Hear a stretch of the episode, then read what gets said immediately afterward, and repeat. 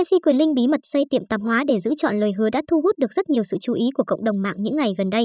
Được khán giả yêu ái gọi với những cái tên như MC Quốc dân, ông Mai Quốc dân, MC Z Tổ Ong, Quyền Linh vẫn giữ một thiện cảm khó quên trong lòng công chúng về hình ảnh một nghệ sĩ giản dị, không vướng ồn ào, chăm làm từ thiện bậc nhất.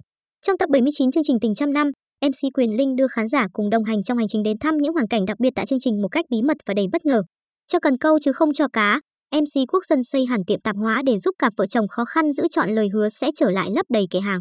Câu chuyện tình yêu và hôn nhân đầy thử thách do cuộc sống kinh tế khó khăn của chú Đặng Văn Út, 59 tuổi, và cô Nguyễn Thị Kim Khuê, 61 tuổi, tại chương trình Tình trăm năm tập 49 đã khiến MC Quyền Linh, Ngọc Lan và khán giả tốn không ít nước mắt.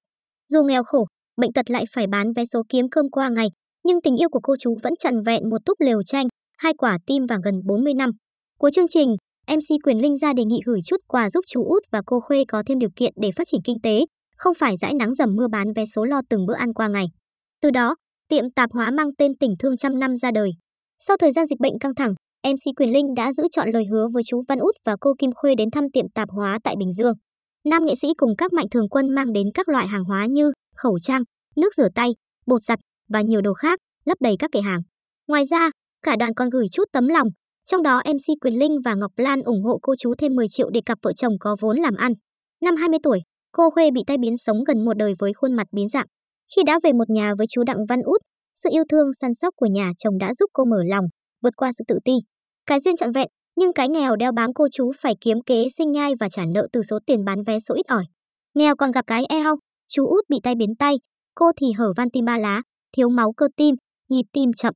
Cô chú có với nhau ba người con trai, nhưng mỗi người một nơi kiếm sống và giúp ba mẹ trả nợ. Riêng anh Đặng Văn Phong, con út, chưa yên bề gia thất đã bị tai nạn lao động mà đứt lìa đôi bàn tay. Với nguồn kinh tế các mạnh thường quân hỗ trợ, anh Văn Phong có thêm vốn để lấy rau về bán kiếm thêm thu nhập. Đến thăm lại gia đình, MC Quyền Linh bày tỏ, quán tên là Tình Thương trăm năm nha cả nhà, là tình yêu thương của mọi người kết nối với nhau để làm nên quán này cho cô chú năm. Anh em cũng hỗ trợ ít kinh phí để cô chú làm vốn phát triển tiệm tạp hóa này. Chúc cô chú nhiều sức khỏe, buôn may bán đắt.